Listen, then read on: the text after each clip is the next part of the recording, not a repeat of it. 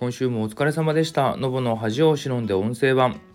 えー、改めましてお疲れ様です。のぼの藤谷です、えー、この番組はシンガーソングライター、DTM 講師などで活動している私が毎日更新しているノートの話を中心に日々感じたことや活動についてゆるっとお話をする番組です。最後までお付き合いをよろしくお願いいたします。えー、皆様1週間いかがだったでしょうか？僕はあの先週お話ししたやつかな？えー、っとですね自分の制作をちょっと力入れてこうっていう風になってもうなんか仕事の合間にそっちをこうなるべくやるぜみたいな感じで明らかに今までとちょっと行動が変わってますね。いろいろとできてきている。とりあえず先週書いたように1曲は今月の後半にリリースされるしあの次のやつも決まってていてちょっとただ歌まだ撮ってないんですけど歌撮んなきゃだしでアレンジ進んでるのが今2曲あってっていう感じどんどんね作っていかなきゃとは思ってるんですがやっぱりこういうなんだろうなやること決めて集中してる方が楽しいし明確だなと思いつついろいろやってますね。なんか雨も少し減ってきたよね。なので天気も良くなってきてて夏が来ますねっていう。やっぱりそういう時ってなんか動けるんだよな。結構気候に左右されやすい私ですけども皆様いかがでしょうかという感じで今週もやっていこうと思います。よろしくお願いいたします。ではまず最初7月2日。また会う日までっていうやつ。の前に18回目の告知をしてましたという。今日19回目。お次が20回だ。やべやれますね。で前回のさあのラジオがさあの夜中に撮ったのもあるのといろいろ考えながら喋ってって「あの」っていう口癖この考えてる時の「あのー」がすげえ多いのがもう自分でも聞いてて気になったんですけどこのラジオ撮り直しなしでワン一発撮りでいつもやってるのでなんかしかもほら40分ぐらい喋ってたじゃないですか。あれをやり直すの嫌だなとか編集で消せないまで言ってるからもうこのままいっちゃえっていつもやっちゃうんですけどその辺の意識どうなんだろうなと思いながら今週もやっていこうと思っておりますけども。っていう感じ。えっとですね中野サンプラザが閉館しちゃいました。であの僕もともと中野駅近くに住んでたんであの今もう住んでないから別に言っちゃうんですけど中野と高円寺の間の本当にどっちからもあまり時間が変わらないぐらい真ん中のぐらいのとこに住んでたんですよ。だからあの新宿方面にこう登っていく時は中野駅から乗るし吉祥寺とかの方に下っていく時は高円寺から乗るみたいな本当にその行き先によってどっちか分けられるぐらいこうのところに住んでたんですよ。でもともとね仕事とかで渋谷とか電車乗って通ってたんでその何て言うんですか中野の本当駅からサンプラザって見えるんですよ。駅があの地上の2階になっててこう見晴らしが良いというかこう壁がなくパーって見えるのの真正面に中野サンプラザがいつも立ってたんですね。っていうのをねずっと見かけててあのちょっと前何年前だっけななんか駅の開発に伴ってこう取り壊されるよっていうのは聞いてたんだけど嘘でしょっていうか嫌だなってずっと思ってたんですよね。だけどなんか結局のところそのねとうとう閉館して何年か後に新しい施設に建て替えられるらしいんだけどちょっと細かいこと俺もちゃんと確認してないんだけどらしいんだけど何て言うんですかねやっぱ昔からもう僕がもうなんだろうな物心ついた時からあってでもう本当10年以上あの辺住んでたんで10年以上毎日のように見ててあの独特の建物なんですよ。正面から見るとこう普通のビルっぽいんだけどさ後ろ回るとさこうすんげえ斜めなの。上の階に行くに従ってこうなんか部屋数が減ってってこうなんか滑り台みたいになってるような独特の建物だったんですけどあそこねあの中に普通に何ですか？コンサートとか用のホールもあるじゃないですかあるんだけどで上の方に行くと宿泊施設だったんだよね確かねホテルとかで。で1階とかにはレストランがあったりとか地下の方に降りていくとあの漫画喫茶があったりボーリング場があったりあの音楽の練習スタジオがあったりとかしてたんですよ。であの音楽スタジオなんかもよく使ってたしこう人とお話ししましょう打ち合わせしましょうみたいな感じで漫画喫茶も行ったしボーリングにね一回行ったことあったかどうかなんかすげえうろ覚えなんだけど結構ね施設としても馴染みもあったしなんなら一回お仕事でそのコンサートの仕事その自分が出る側じゃないんですけどお仕事で中入ったことがあってだから唯一入ったコンサートホールがもうそういうお仕事でっていう感じだったんですけど楽屋ねやっぱ広かったな。広かったけど自分がここでライブやるとしたらねあの楽屋いらないよな。一回帰れるもんなみたいに思いながらこういつも横通ってみたいなね場所だったんですけどこうやってなんか馴染みの場所っていうのがどんどんなくなっていくんだなと思ってちょっとだけ悲しくなりました。全く無関係なんですけど。ね本当にっていう感じ。あれなんですよ。いろんなアーティストさんがコンサートやるでしょ？で土日とかになるとコンサートって始まるのも早いし終わるのも早いじゃないですか。だから大体自分が電車とかでこう地元の駅帰ってくる時に入れ替わりでこう終わったお客さんとかがこう帰ってきたりすることが多くて。でその手で持ってるグッズとかでさあ今日この人のライブなんだとかが分かったりとかさアイドルグループなんかの時はあのサンプラザのね真正面が交差点というか信号になってるんですよ。でそこの広場ちょっとした広場というか空間があってさそこのところに昔ながらのあの写真がこうバーってこう何？あのポケットポケットフォルダっつうんだっけ？あのなんだっけ？あの引っ掛けてさこういろいろ写真入れられるやつ。ああいうのとかでさ写真売ってたりとかしてさなんかこれほんと合法なのか違法なのか分かんないけどさって思いながら見てたんですよねとかあったなとか思い出した。駅前のサンプラザの前がちょっと広い空間になっててさ入場客動線作るよう作れるぐらいの動線あの空間があるんだけどさそこのところでもイベントとかもちょこちょこやってたりとかしてなんか沖縄のね祭りみたいなのをね毎年やってんだよねあれ。であそこでこう踊ってる人たちがいたりとかね結構ねあったんですけどね本当に。まあね開発で結構見た目変わってきてるからこれからどう変わるのかちょっと楽しみではあるんだけど同時に寂しさもありながらっていうお話でございました。3日の話やばそうだったら切る。あのねこの日はね夜中雷がすごい鳴ってたんですよ。でちょっと仕事の進捗的に夜中までこうちょっと遅くまで作業しなきゃいかんなと思ってたタイミングで雷ゴロゴロ鳴っててで結構雷とかが鳴るとあの SNS とか見てるとねみんな電源切らなきゃとかあのデータが飛ぶからみたいに心配されてる方が結構多くってあの何やろ。疑ってたりするわけでもなければそうやってこう何自分を守るためにやること自体全く間違ってないからむしろやるべきだとは思うんだけどどれぐらい必要なのかなっていうのが結構心配というか気になってたりとかして。最悪本当なんだろうそのバチンと落ちたことによってね、パソコン自体こうやって使えなくなっちゃうとかが一番困るじゃんデータ飛ぶもそうだけど。ってなるよりはやっぱりその時間を止めてさあのちょっと待った方がいいのは事実なんだけど僕恥ずかしい話結構こう作業中にこうブレーカーを落としちゃったりとかすることあるんですよ。あの何？普段作業するじゃん。でちょっと中断してじゃあご飯食べようみたいなとかさなんかしようっていう時にさあのうっかりこういろんな電気使いすぎちゃってバチンって落ちちゃう時とかがあってさ あのでうわーって最初はこう心配してたんだけど結構それでもなんとかなんていうの問題なく使えてたりとかしてた経験をしてしまったのでちょっとどうなのかなと思っちゃったりとかしてあ雷ドーン落ちてバーンってなるのはちょっとそれとはねエネルギー量が違いすぎるからってのあるかもしれないんだけど。そうっていうのをねちょっと気にしてたやつ。まあ完全にネタがなかったからですね これはね。やっぱね毎日書くって決めて貫いてるんですけどやっぱりねネタはなくなるよね。そりゃそうだよっていうところのやつでした。はい。5日納得である。すごいしっくりしたことがありましてね。あのよくいろんなお話をしてる中で成功したあの人は成功した自分は成功した成功したいとかっていう話を聞くことが僕はの環境だと結構あるんですよ。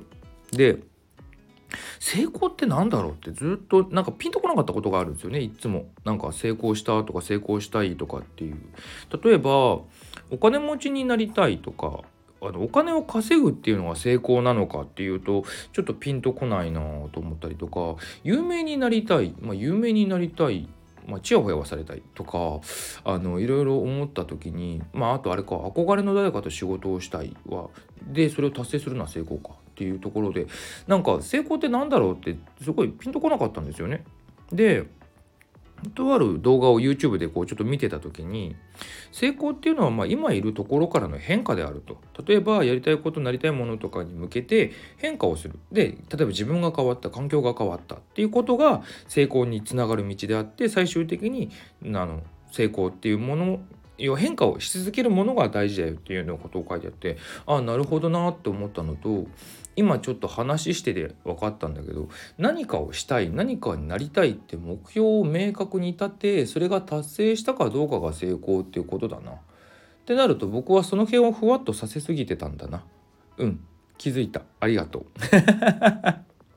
そうなんですよのこのラジオは自分のなんだろうそういう思考を整理するためにやってたりもするのでいつもねあのこれを聞いてくれてる方が本当にいてなんかありがたい気持ちでいっぱいなんですけどそうなんですよ。だからね最近すごく思った。お金を持ってないは悪であると。なのでちょっとで今ちょっとねやりたいこと例えばリリースとかをいろいろ考えてるっていうお話を最初の方にもしたし先週もしたじゃないですか。で今まで自分で作って可能な限り自分でやってっていうのを全部やってたんですけどやっぱりより良いものを作りたいなとか考えた時に人の力を借りないと厳しいよねってことってすごい多いと思ってでその時に例えばねこの後話するかな？この後話するかちょっと一回じゃあ飛ばして関連する話であれしよう。えっ、と、さっきのが5日の日記だったんですけど、4日の日記でそのことを書いてんだ。あの、時間と予算は自分で作るものであるっていうのをすごい感じてて、あの例えばいつかできたらなーって自分でも考えてることあったんですよ。例えばさっきのミュージックビデオとかをね作ろうって今まで手前味噌で自分で作ったりとかさあの素材だけ自分で用意して編集だけお願いしたりとかってしてたんだけどやっぱりこう何て言うんだろうな。結構ね時間をしっかり使って場所をしっかり抑えて、あのー、ちゃんとしたミュージックビデオ派手なものというかしっかりしたものを作りたいなってできたらなって思ってたんだけどさあのそれをやってくれるのって自分でしかないじゃないですか。僕がこうやるって決めてできる人にお願いをしていろいろ段取り組んでってやらなきゃいかないしだからまず機械を作るのも自分だしじゃあそこでいくらかかりますこれぐらいやっぱ用意しなきゃいけないよねっていうものに対して用意するための何かを作るのももちろん自分でしかないしっていう当たり前のことなんだけどあのなんか自分のことになるとふわっといつかとかできたらいいなってなりがちなんだけどさやっぱ人と話をしたりとかすると逆の立場でねそういう言われたりとかするとさいやいやいやって思うこともあってさっていうのを改めてこうこれ多分前も書いた気がするんだけど改めてなんか感じたなと思ってすごいこうここをね整理したんですけど本当に例えばね、僕の場合で言うと曲作りますアレンジします音楽的になんか手伝いしますよって話をした時にさこう興味を持って連絡くれた人とかがいたんですよ。ちょっと前にそのプロデュースをしたいっていうのをこうノートでも書いたことがあるんですけど。でちょっと連絡取ってくれた人がいて。で DM でやり取りをしてみたらあのー、ちょっとその人聞いてたらごめんなさい。まあ多分聞いてないと思うんだけど何にも考えてなかったの。なんかアイデアはないです。乗っかります。みたいな感じの人だったの。であの結局なんだろうなそれって意味ないから僕の方でもやったっていうことでこう自信を持って言えるものをやりたいしそれにはやりたいっていう人がいてやりたいっていうことがあってそれに対して自分のできることを掛け合わせて一緒にこうお互い出した時にプラスになるものってなきゃ意味がないと思ってたんであのその人に対してはあのそういう活動をしてる中でそういう掛け算にならないものっていうのはあんまり意味がないと思うのであのちょっとっていうのとそもそもやっぱ無償ではできないからあのその部分とかってどう考えてますっていうような話をした時にあのあじゃあちょっと予算がないんで遠慮してきますみたいな感じで終わったんですよ。っていう時に本当にこれをすごい感じてなんかだからなんだろうな自分がやる立場お願いをするような立場であのなんとなく理屈でもこういうことはこうぼんやり考えつつこう横に置いてたものとかが言われる立場になるとすごい思うんですよね。あのやる気の問題っていう結局。なんかそこまでの価値を感じられなかった。僕個人が感じられなかったのか他の人に対しても自分がより発展するためにお金を出してそういう一個上の何かを目指すっていうことをその人が感じていないっていうどっちかなのかはわからないけどっていうのってやっぱあるよねって思って。っていうのを考えたりとかいろいろした時にあのなんかちょっとこじれた思考になるんですけどあのお金がないって悪って思ってて今。なのでちょっとどんな形でもなんだろうな収入を得られるようにしようと思ってできれば全てを音楽で賄いたいところではあるんだがそうではないものもやりつつそこでこうなんだろう要はなんだろうなギリギリの生活をして最低限のものだけを得て満足できる環境では僕は今まだないのでだったらもうなんだろうなその今やっぱ時間24時間ある中の結構自分の中でああ無駄にしてるな消費してるなって時間って結構あるからそこをねいかにこうつく使って何て言うんだろうやれることをやったりとかそのね予算を作るだったりとかそのそれを踏まえてどう動くかっていうことをね考えていかなきゃいけないなっていうのをすごい思ったっていうところです。はい、なんかぐちゃぐちゃになっちゃってごめんなさい。でそれかそれを考えた次の日とかにああいう成功についてっていう話を聞いたからなんか僕の中ですごいバチンってつながったみたいなのがあって。だからそういうところだなっていうのとあとは目標何かをしたいと思うものに対する欲求がちょっと弱い、まあ、欲求というかなんだろうな。言語化？思考が浅いのかな？なんかもっとああしたいこうしたいを長期的に具体的に考える必要があるかなっていうのは思ったね。今改めて。なんかリリースをするのも一つの目標なんだけどリリースをした先に何があるのかをちゃんと見ないとやっぱり意味ないよなって。じゃあそこを見たらどういう音楽どういうクオリティとかどういうふうなことをしたらいいのかっていうのが見えてくるってわけだもんね。っていうふうに考えるとそこを考えないといけないね。今のね自分の強い思考としてはやっぱりこう一シンガーソングライター音楽家としての価値をもっと高めたいんだよね。なんか仕事として人に何か依頼を受けてやるっていうのはあのやりたいんだけどもなんだろう今の自分だとやっぱりこう自分の何かをこう強く押し出せてるわけではまあもともと仕事で受けるってそういうものではないのかもしれないのかもしれないが今すごいこうこじれた言い方をしたがこうなんだろうな。なんとなくなんとなく欲してる人に隙をついて声をかけてなんとなく言われたものっぽいものを作るみたいなこう結局その先が見えないような受け方をしてたりとかすることがあったりとかそもそもなんだろうななかなか引っかからないみたいなことも多かったりするからで言った時にやっぱりもうちょっとなんだろうなうん、あとはやっぱ自分で作って表現したいという欲求がいつまでも消えないってことは僕がやりたいことはこれなんだなっていうのもあるしね。その何自分を滅し滅する必要はないんだけどこのなんだろう誰かのためにっていう一個後ろに下がってこう何かを作ったりとか提供するっていうこう考え方よりもやっぱりどっか我が我がっていうのがあったりするのが消えてないのでだったらもうそこ振り切ってやっての方がいいなっていうのをすごく思ったのでそういう意味でちょっと何て言うんですかね動き方を変えていこうかなっていうのはあったりするんですよね。今日まとまってる話大丈夫？知らねえよって話でねえっと、次、7月6、どうです？の話。そう、なんなら主催しますがっていうところ、まあ、するかな。あの、作曲家さんとかエンジニアさんって、なんかそれぞれが集まって、こう、ご飯食べましょうよとか、お酒飲みましょうよみたいな会って結構あるんですよ。で、この間、えー、っと、おとといかな。おとといも音楽家さんたちが集まるお食事会みたいなのがあったので目ざとく参加してきたんですよ。で特にじゃあ仕事の何かみたいな話をするかというよりはこうなんだろうまあねあのその時仕事でやったことをぼんやりとしたあるあるとかなんか好きな音楽についてちょっとマニアックに語るみたいなことが多くそこで仕事しましょうとかそこで仕事がみたいな何それ？話とかっていうのは、まあ、僕が参加する会はあんまりないんですけどそもそも人数が多く集まるとそういう話にはならないんじゃないかなとは思うんですけどね。っていうような会にね参加することは比較的あるんですけどなんかシンガーソングライターとか、まあ、バンドマンもそうなんですけどのそういうのってあんま見たことないんだよなと思ってなんか僕の場合は特にあのシンガーソングライターって今言ってるんですけど、まあ、実際ね曲をソングソングをねライティングして歌ってるのでだからうん、ソングライティングして歌ってるから私もシンガーソングライターだとは思うんですけど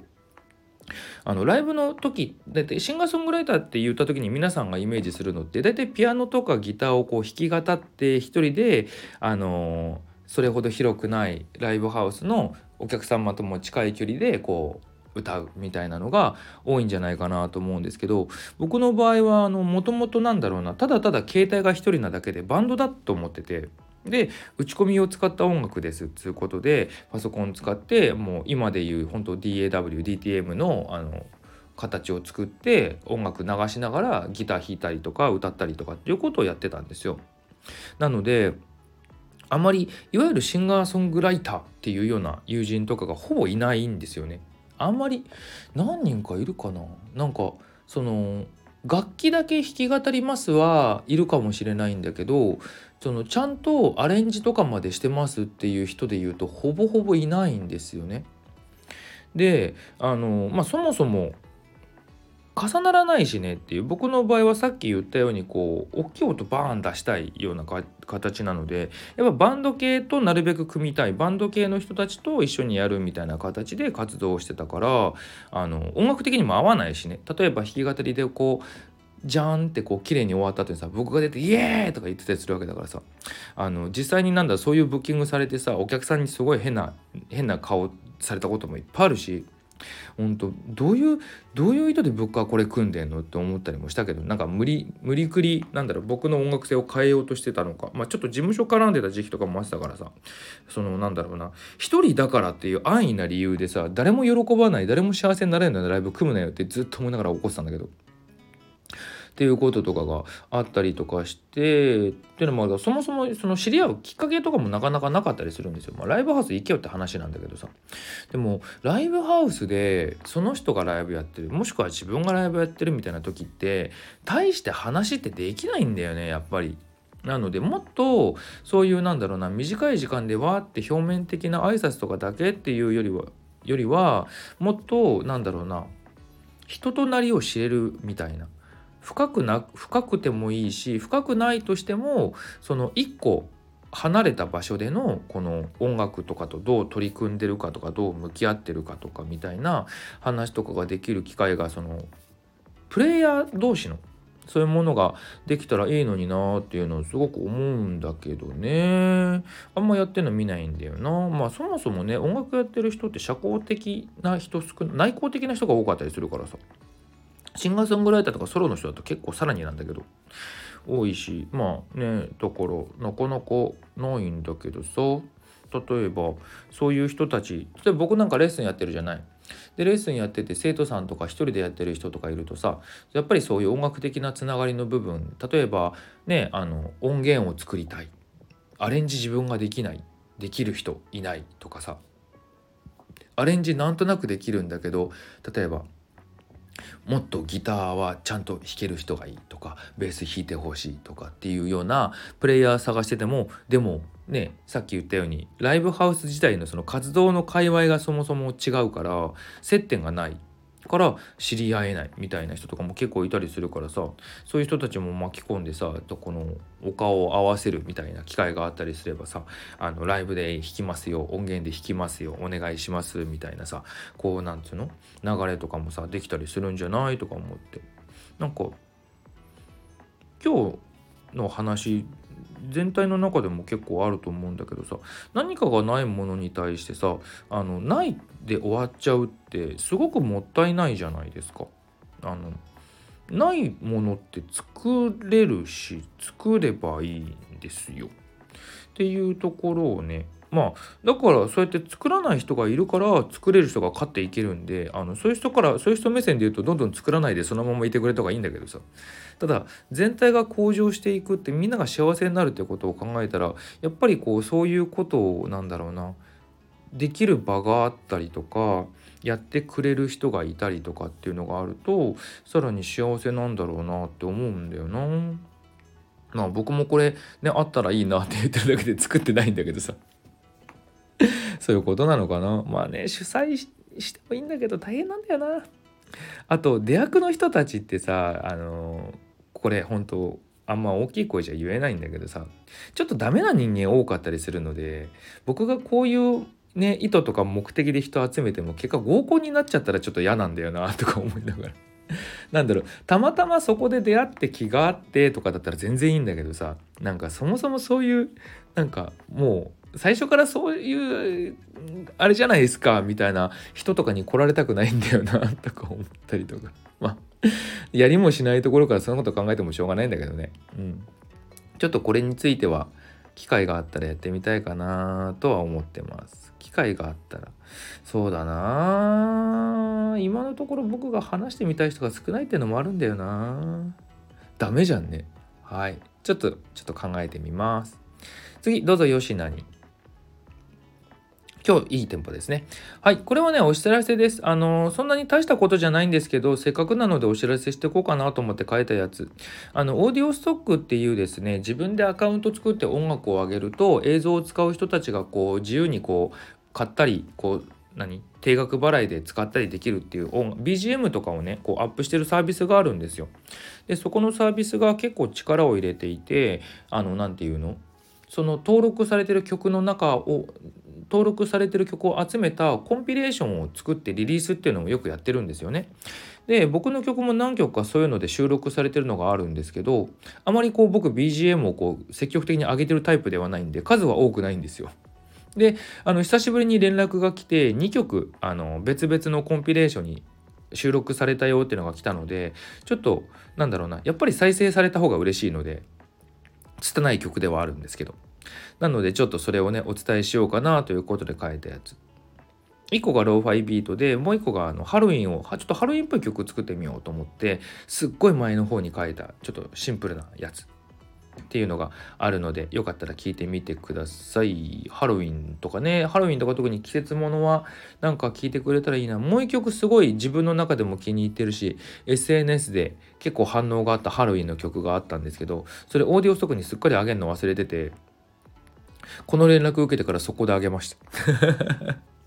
そしたらさタイトル登録する時にさなんかエラーがすげえ出たの。何このエラーとか思って回収してる時にさあの間違ってあのタイトルの英語なんですけどタイトル全角文字にしちゃってなんか半角でも全然いけるのにその曲なんかその曲だけタイトルが全角文字になっちゃっててなんか見栄えすごいかっこ悪いんだけどあれ直せないのかなと思ってあのちょっと今悩んでる。後から編集できないんですよタイトルって。なのであの多分ねオーディオストに直接問い合わせんだよな。で理由とかを明確に書いてその理由がしょうがないよねって受理されたら直してくれるみたいなやつなんだけどちょっと全角半角間違っちゃったんで直したいってこれ許してくれっかな。ちょっと問い合わせてみようっていうやつでした。はい次。最後。お酒の進むやつ。あの最近ねあのお笑い芸人の長野さん分かります？あのラッセンがスキーの人。あの人の YouTube チャンネルにはまってるんですよ。あのすごいこの人音楽好きなんですよ。あの偏りはあるんだけどね。であの偏りはあるんだけどすごい深いなーっていうこうなんか独自の目線でこういろいろこだわってたりとかするんですけどこの人があの90年代とか2000年代とかその辺の洋楽とかについて語ってる動画がねすごいいくつもあるんですよ。その僕の好きなアーティストとかで言うと、まあ、ナインインチネイルズとかあとマリリン・マンソンとかあとレッチリとかも語ってたかな。今これ録音する前にちょっと見てたのが、えっと、レッチリとイーグルスとなんだっけな。なんかのこう歌詞について考察みたいなとかあったりとかするんですけどあの90年代のオルタナの始まりについて語るみたいなとか動画もあったりとかするんですけどすげえ面白くってそのなんだろうな。自分がやっぱ好きで聴いてた音楽とかにともう同じようなところを触れてたりとか取り上げてたりするしあそういう解釈もあるのねとか僕って洋楽ってすごい好きでずっと洋楽聴いてたんですけど正直歌詞ってほぼ聞い聞いてないというかその何和訳を見て歌詞を解釈しようと思ったことがあまりないんですけど結構歌詞とか読み込んでてでこの歌詞はこういう意味なんだっていうところまで話してるのとかを聞いててああ面白いなーって思ってたんですよね。そうなんかやっぱりこうさっき音楽家の方とこうお食事会行ってたって話をしたじゃないですか。あの時にちょっとだけできたんですけどその好きなバンドとか好きなアーティストのただ好きっていうだけを語る機会って実はそんなになくないですか？皆さんと思ってて。どうなんですかね？あんまなくって。であのなんだろうな。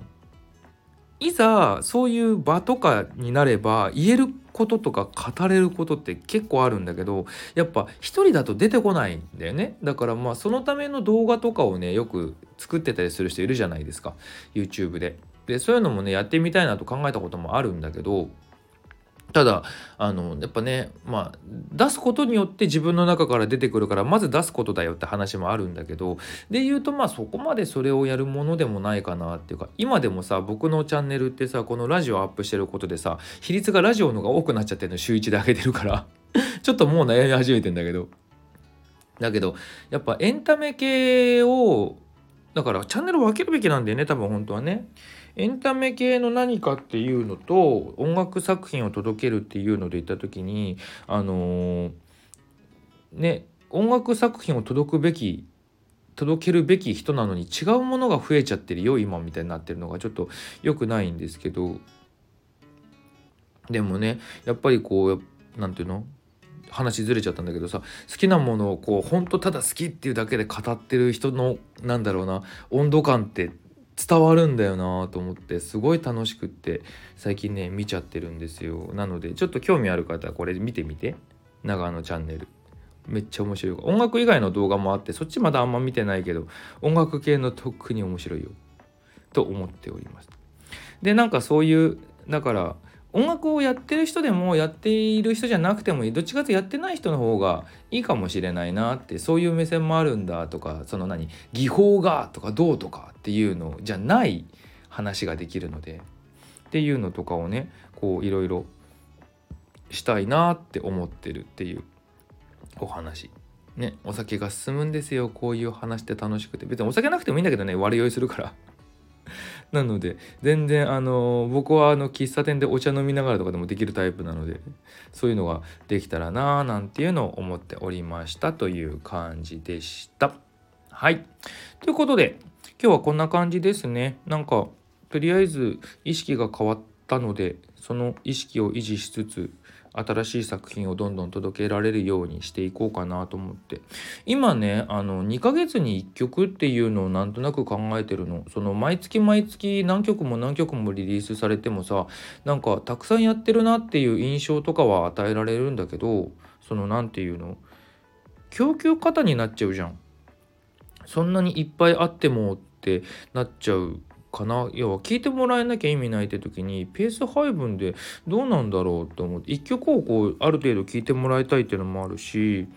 あの僕のラジオもそうじゃないですか。あの YouTube の方で再生数見るとさ結構偏りがあるんだよね。まあ内容によってなんだとは思うんだけど